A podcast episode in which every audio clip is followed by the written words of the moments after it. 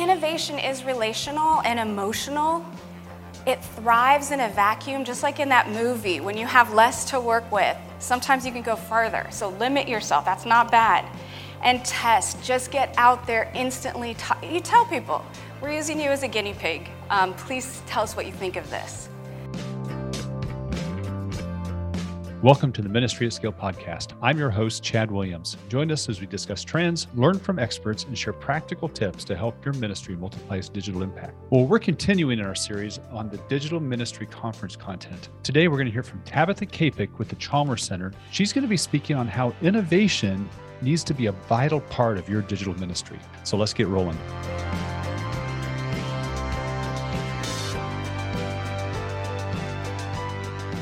Our next speaker um, was part of the online digital ministry conference in the past, and uh, it was fantastic. I, am really looking forward to hearing from Tabitha Kapik. Um, she has spent more than 20 years in the space of design thinking and innovation methodologies, and um, just some of the things that I, I guarantee you you're going to want to take notes for this talk in particular. Um, she's worked in the hum- humanitarian spaces both domestically, internationally. Uh, she's worked at the American Embassy in London, uh, led MEDAIR US during the response to the uh, 2010 uh, humanitarian crisis, the, the Haitian earthquake. Um, and she currently serves as the Director of Innovation at the Chalmers Center, um, where she serves alongside her colleagues to end poverty and innovate God's kingdom. Tabitha, would you come to the stage, please? Good morning. Um, I'm going to start out with a movie clip. And just to set the scene for you a little bit, the year is 1970, and it is, I hope you've all seen it. Um, the movie involves space. And you'd think that for being 1970, the suits would be a little more disco, but um, they're not. So, are you guys going to play the clip? Just go for it. And, guys, what you want to listen for, uh, we're going to end when Kevin Bacon says with pleasure. CO2 filter problem on the lunar module. Five filters on the LEM, Which are meant for two guys for a day and a half. So I told the doc. You're already up to eight on the gauges. Anything over 15 and you get impaired judgment, blackouts, the beginnings of brain asphyxia. What about the scrubbers on the command module? They take square cartridges. The ones on the LEM are round. Tell me this isn't a government operation. It just isn't a contingency we've remotely looked at. Those CO2 levels are going to be getting toxic. Well, I suggest you gentlemen invent a way to put a square peg in a round hole. Rapidly. Okay, people, listen up. People upstairs handed us this one, and we gotta come through. We gotta find a way to make this fit into the hole for this using nothing but that. Let's get it organized. Okay, okay, let's build a filter. Better get some coffee going too, someone. Great, thanks. Um, hopefully, that didn't feel too familiar. I can imagine in a room like this, you might have experience like, okay, we need you to put this round thing into this square thing. Uh, no money, just figure it out, uh, and we need that right now. That's kind of that's kind of the point. So I'm going to refer back to that, but basically, we're going to talk about today is the way that innovation is. I'm going to make the case that it's relational, that it is frugal, and that it is has a bias to action. And uh, by the end, I hope you'll see how that fits with that Apollo 13 movie clip. So I'm Tabitha, and I'm from the Chalmers Center. And I know we're speaking at a digital ministry conference here, but we uh, help the church and Christian nonprofits fight against poverty. But we, what we did is we created a whole tool. Oh. See, they made the button bigger so I would push that one, it still didn't work. Design, design. Um, we made a tool called Innovate Global, and um, I'm going to tell you a little bit about it. Uh, you might have heard of the book When Helping Hurts by Dr. Brian Fikkert. He's my buddy and my boss. But what we did over years is combine three things into this training. Um, we took God's big story of change, which is what we base everything on at the Chalmers Center, and we took, you can ignore this part if it doesn't apply to you, asset based community development principles. This is a way of approaching poverty that starts with what the people have rather than what they're missing. Uh, and then we took the best stuff we could find from design thinking. And so Brian and I worked over years with a team of people to create this training that we've now been able to globalize. Um, we really believe in embodied training. So the pandemic was uncomfortable for us because we had to get pushed online. And I, I know I'm talking to a crowd that understands that. But what it has allowed us to do has been amazing. We have had Christian Palestinians zooming in from Bethlehem. Bethlehem. And that, I would have never predicted that. We thought we'd have a lot of US churches and nonprofits come to the training. But Middle East, um, South and Central America, it's just been exciting.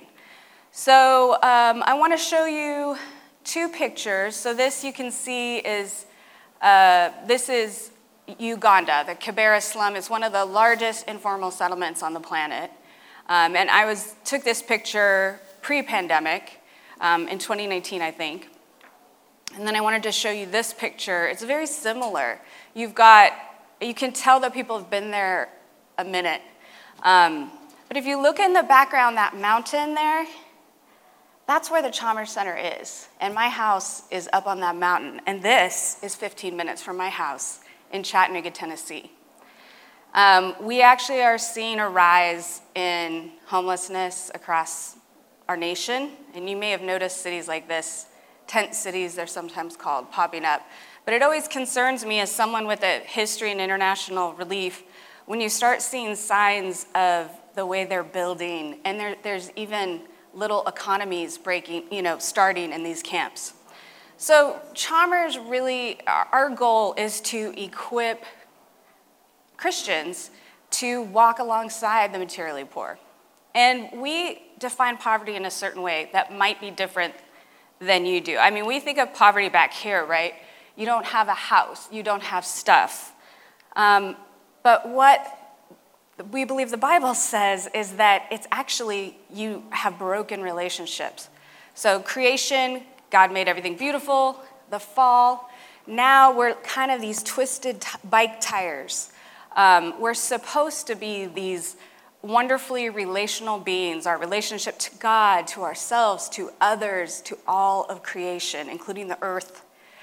But it's been marred.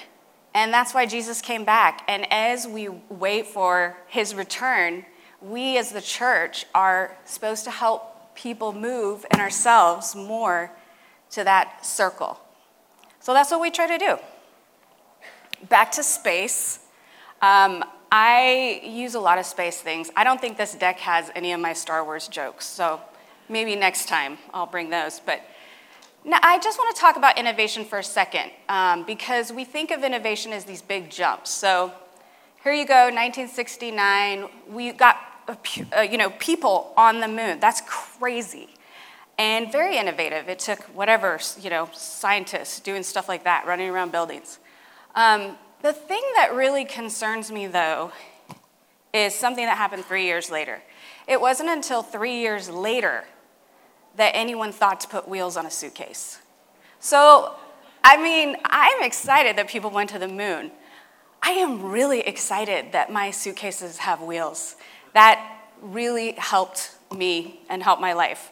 Um, so some we think sometimes like innovation, it's over. We can't make up anything new. I don't think you guys think that. I think you know because you have your fingers on the pulse of what's happening.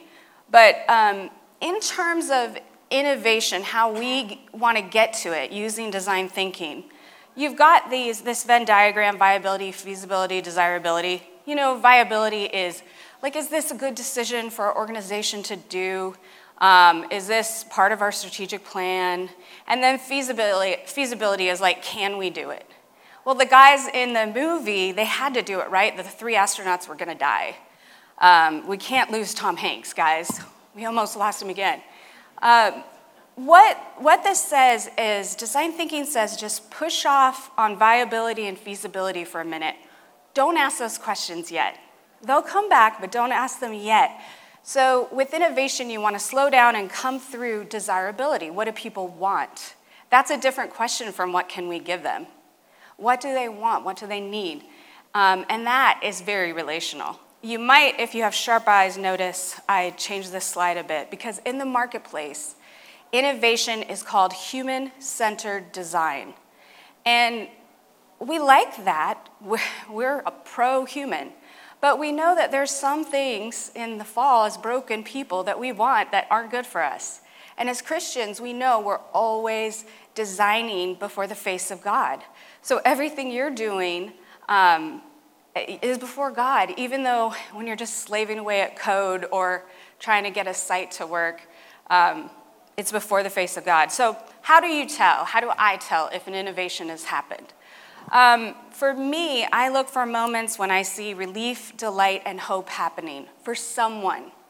Hopefully, your main stakeholder that you're designing for. Um, so, those wheels on the suitcase, those gave me, oh, I'm sorry, guys. Those gave me um, delight. It relieved, like, literal, the weight was off my hand.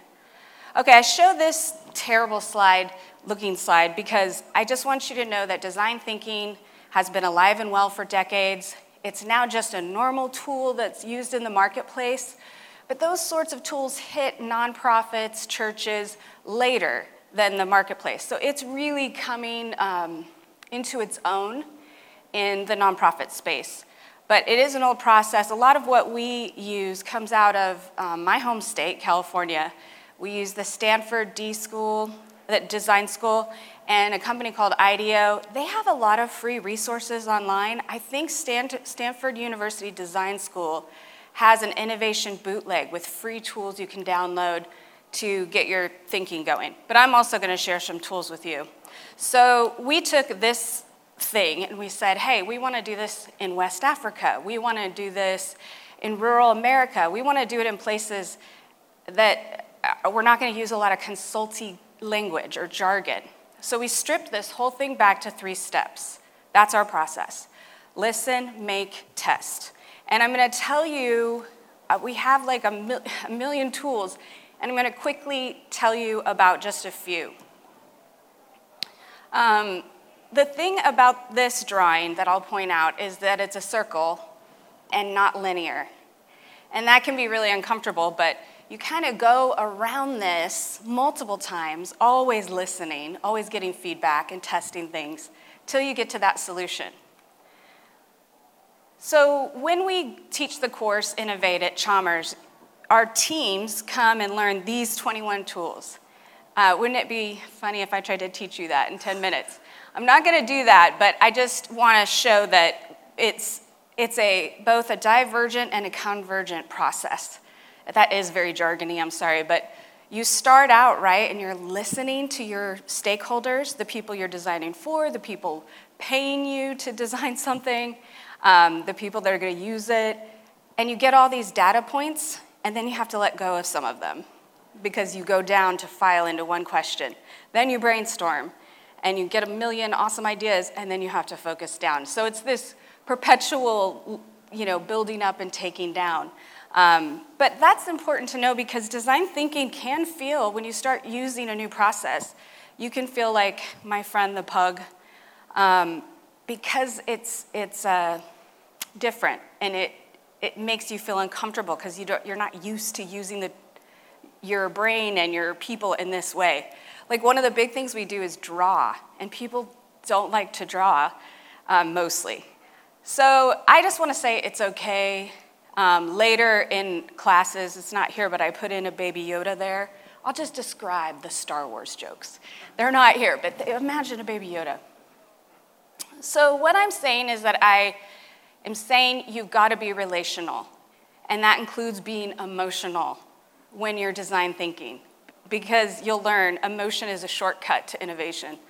Frugal, another way of putting this is be asset based. Use what you already have at the beginning. Because basically, design thinking says you want to spend very little money and time, so you want to go fast and cheap for as long as you can before that big investment. And all the way along, you're testing and making sure you're right. We don't tell you to go in an ivory tower, build the perfect thing, and then just launch it, because we think that's expensive and it doesn't always work. It's, it's not a great use. So when I'm talking about being frugal, I'm really meaning it in the best way that you use what you already have. And then finally, it's active. And this can also make you feel uncomfortable, but you need to get out there with new ideas and try them with users in small tests. And we do this all the time. So, in the first step, I don't know, I feel like this group, I was gonna skip the frog story, but I'll tell it real quick. Okay. In the pandemic, my family and I were going hiking, my husband and my two teens. And one of my teens is right there. My daughter is my bodyguard while I'm here, and my driver. Um, we went on a hike. I wanted to take them to a cave that I had found years before. Nobody's around. We get to the mouth of the cave, and there's suddenly a family coming out. We give them space. It's like 2020. We're like, okay, but I noticed that the guy, the man, is holding his hands like this, and I love animals. And so I kind of was like, What do you have there? And he said, This little frog was freezing in that cave, and I saved him. We're bringing him out here where he'll be okay. And we just sort of nodded and went in the cave. Guess what we found in the cave? More frogs, lots of frogs. We found a consistent water source dripping down the walls. We found a consistent year round temperature. We found insects and cave crickets, consistent food source. This frog was good. And what these well intentioned people had done was taken uh, the frog from somewhere where it was comfortable and had what it needed and moved it to somewhere where they would feel comfortable. And we want to make sure that we don't do that when we're designing solutions for people. We don't want to make it comfortable for us. You guys are the tech gurus. We want to make it comfortable for my mom who can't really use, use her iPad that well. We want to make it comfortable for the teens who are just like, you know, way better than us at all the tech. Okay. So, first, that just, who do we need to listen to? Both of those people I just mentioned. Be creative. Take some time to think about who your stakeholders are and be expansive about it. The main person that you're designing for, and then other folks. Um, one of the things I like to talk, that was a cute picture, but I don't have time, but just you can enjoy it for a second. I'm still gonna tell you about this. Um, one of the hacks, a pro tip, is to use design to the edges principle, where you go and find extreme users. So, for instance, with mobility, let's talk about sidewalk users you have someone who is like, there's a lot of runners here. I am not in shape. But you have someone who's a runner on a sidewalk. They're an extreme user of the sidewalk. You have someone in a wheelchair, a different extreme user on the other end. The, um, if the principle says that if you find those two people, whatever you design for extreme users will have benefit to the hundreds of people in the middle. And you can just skip talking to 300 people and talk to two or six. So that's, that's a fun little hack. Um, do you know what your colleagues look like before coffee? you maybe do now at this, from this morning. This guy looks exactly like my friend Tad. And my kids know that there's like an amount of coffee I need to drink before I'll talk to them. But I'm going to tell you real quick about journey mapping. We know how to plan a trip. We, know, we pick our endpoint, we pick uh, how we're going to get there, where we want to go, Who's going to be with us? Well, we're, I'm going to tell you real quick about another type of thing you can do. It's a very simple tool called a journey map. You can sit down with one of those extreme users, hopefully, and um, ask them to tell you about their experience with your product, either your website or some uh, app you made, and just sit with them. And the reason why we do journey maps, let me show you what one looks like, and then I'll go back to that. This is what a finished journey map looks like. You have a list of things across the top they're doing. So Kevin here is going from his alarm clock going off to going out the door. I circled the highs and lows point because that's his emotion, when his emotion is up and when it's down. Both the ups and the downs are shortcuts to innovation. Those are places that you and your team need to pay attention to, and you can either amp up the good or try to mitigate those lower feelings to raise them higher. So that's, that's one tool, but why, why would we do that? Let me go back. It can help you expand your idea of what you're designing. So if you think about dropping off kids to school and you want to make that experience better, we only think about the time that we drop the kids off. A journey map makes you say, okay, how do you feel when you leave the house? Then what happens? Then what happens? What happens after you leave? It just broadens what you can design around and your space where you can innovate. Um, yes, and the journey map itself becomes an artifact, something that communicates with just without relying only on words. Uh, and it helps you build empathy, that emotional, relational part that you need to innovate. Oh, we have, a, we have a group on Facebook, and we put up videos and links to tools for innovation. So if you want to check it out, it's just called Chalmers Innovation. Um, okay, being frugal. So this is where we started uh, the process in West Africa, and we took folks through, we built it with them in mind, and we, and, uh, we have some fantastic stories uh, from that trip if you want to ask me about it. One thing we do when we're brainstorming is we use constraints. So you know how if you've ever had a brainstorming session, you kind of you get um, stuck at some certain point. That's fine. First of all, you should be standing when you brainstorm. You should all gather around the wall and have post-it notes and big markers. But when you get stuck, there are brainstorming constraints that constrain you in some way that help you innovate. And here's a couple make it a game. So just brainstorm ideas around making it a game. Um, you can't use the internet. I know that would kill you, but trying to do something without your primary tool can really push you into spaces you didn't imagine. And then you can come back and use the internet. Um, I know you guys are having to figure out how to make internet spaces, digital spaces, more real and tangible. How do you get people who are attending online church? Is there something they can have at home that is physical that will connect them more to the digital experience? We actually at Chalmers use the um, four relationships I talked about. Like, how can we make this idea strengthen the user's relationship with God? Or with others, with the earth, with themselves. Prototypes, I'm not going to have a lot of time to talk about prototypes, but please draw and make prototypes with paper. This is where the frugal comes in.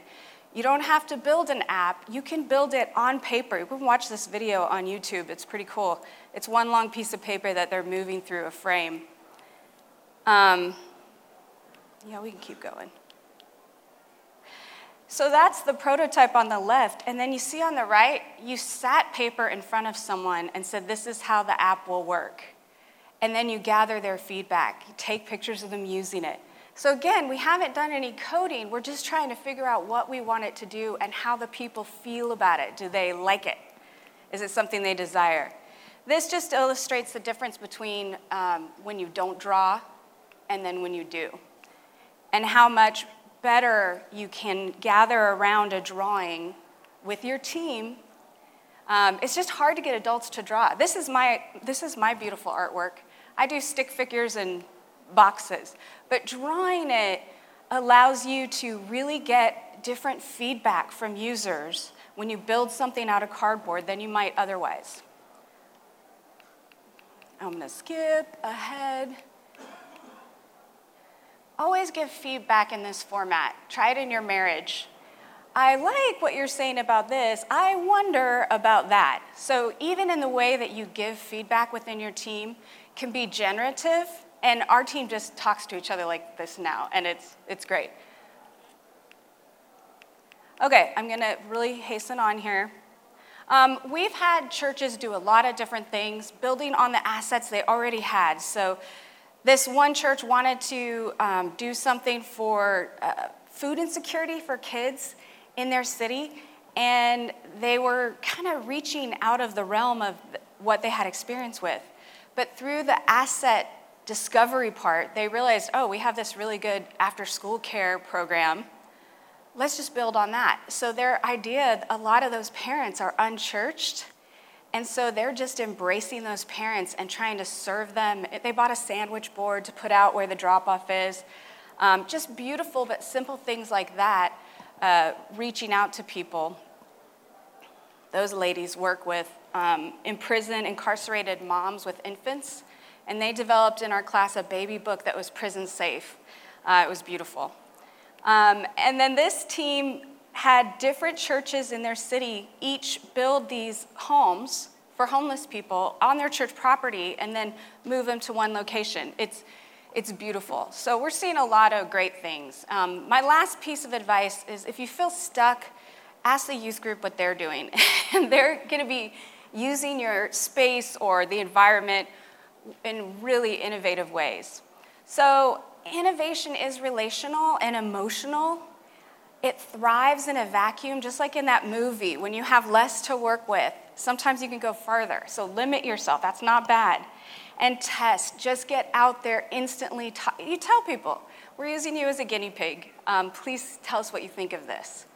So, that's kind of what I would encourage this group to do. I'm excited that you are out there trying to help us navigate this world we haven't been in for Christ. So thank you very much. And thank you, Chad, for having me. I don't know where you are, but he's a great guy. Okay, I'm done. Kenny? Wow, that was great. Just getting a sense that innovation is relational, it's frugal, and it has a bias for action. You know, I would love to hear from you on how your ministry is being innovative for reaching new audiences. Maybe you're using new technology, or, or perhaps you're using old technology in new ways to reach new people. Uh, whatever it is, we'd love to hear from you. Just shoot me an email at chad.williams at 5q, F-I-V-E-Q.com and let me know. And if it's creative enough, you just might earn an invitation onto the podcast. Thank you so much for listening. And until next week, keep learning, keep growing, and keep impacting your world for Christ.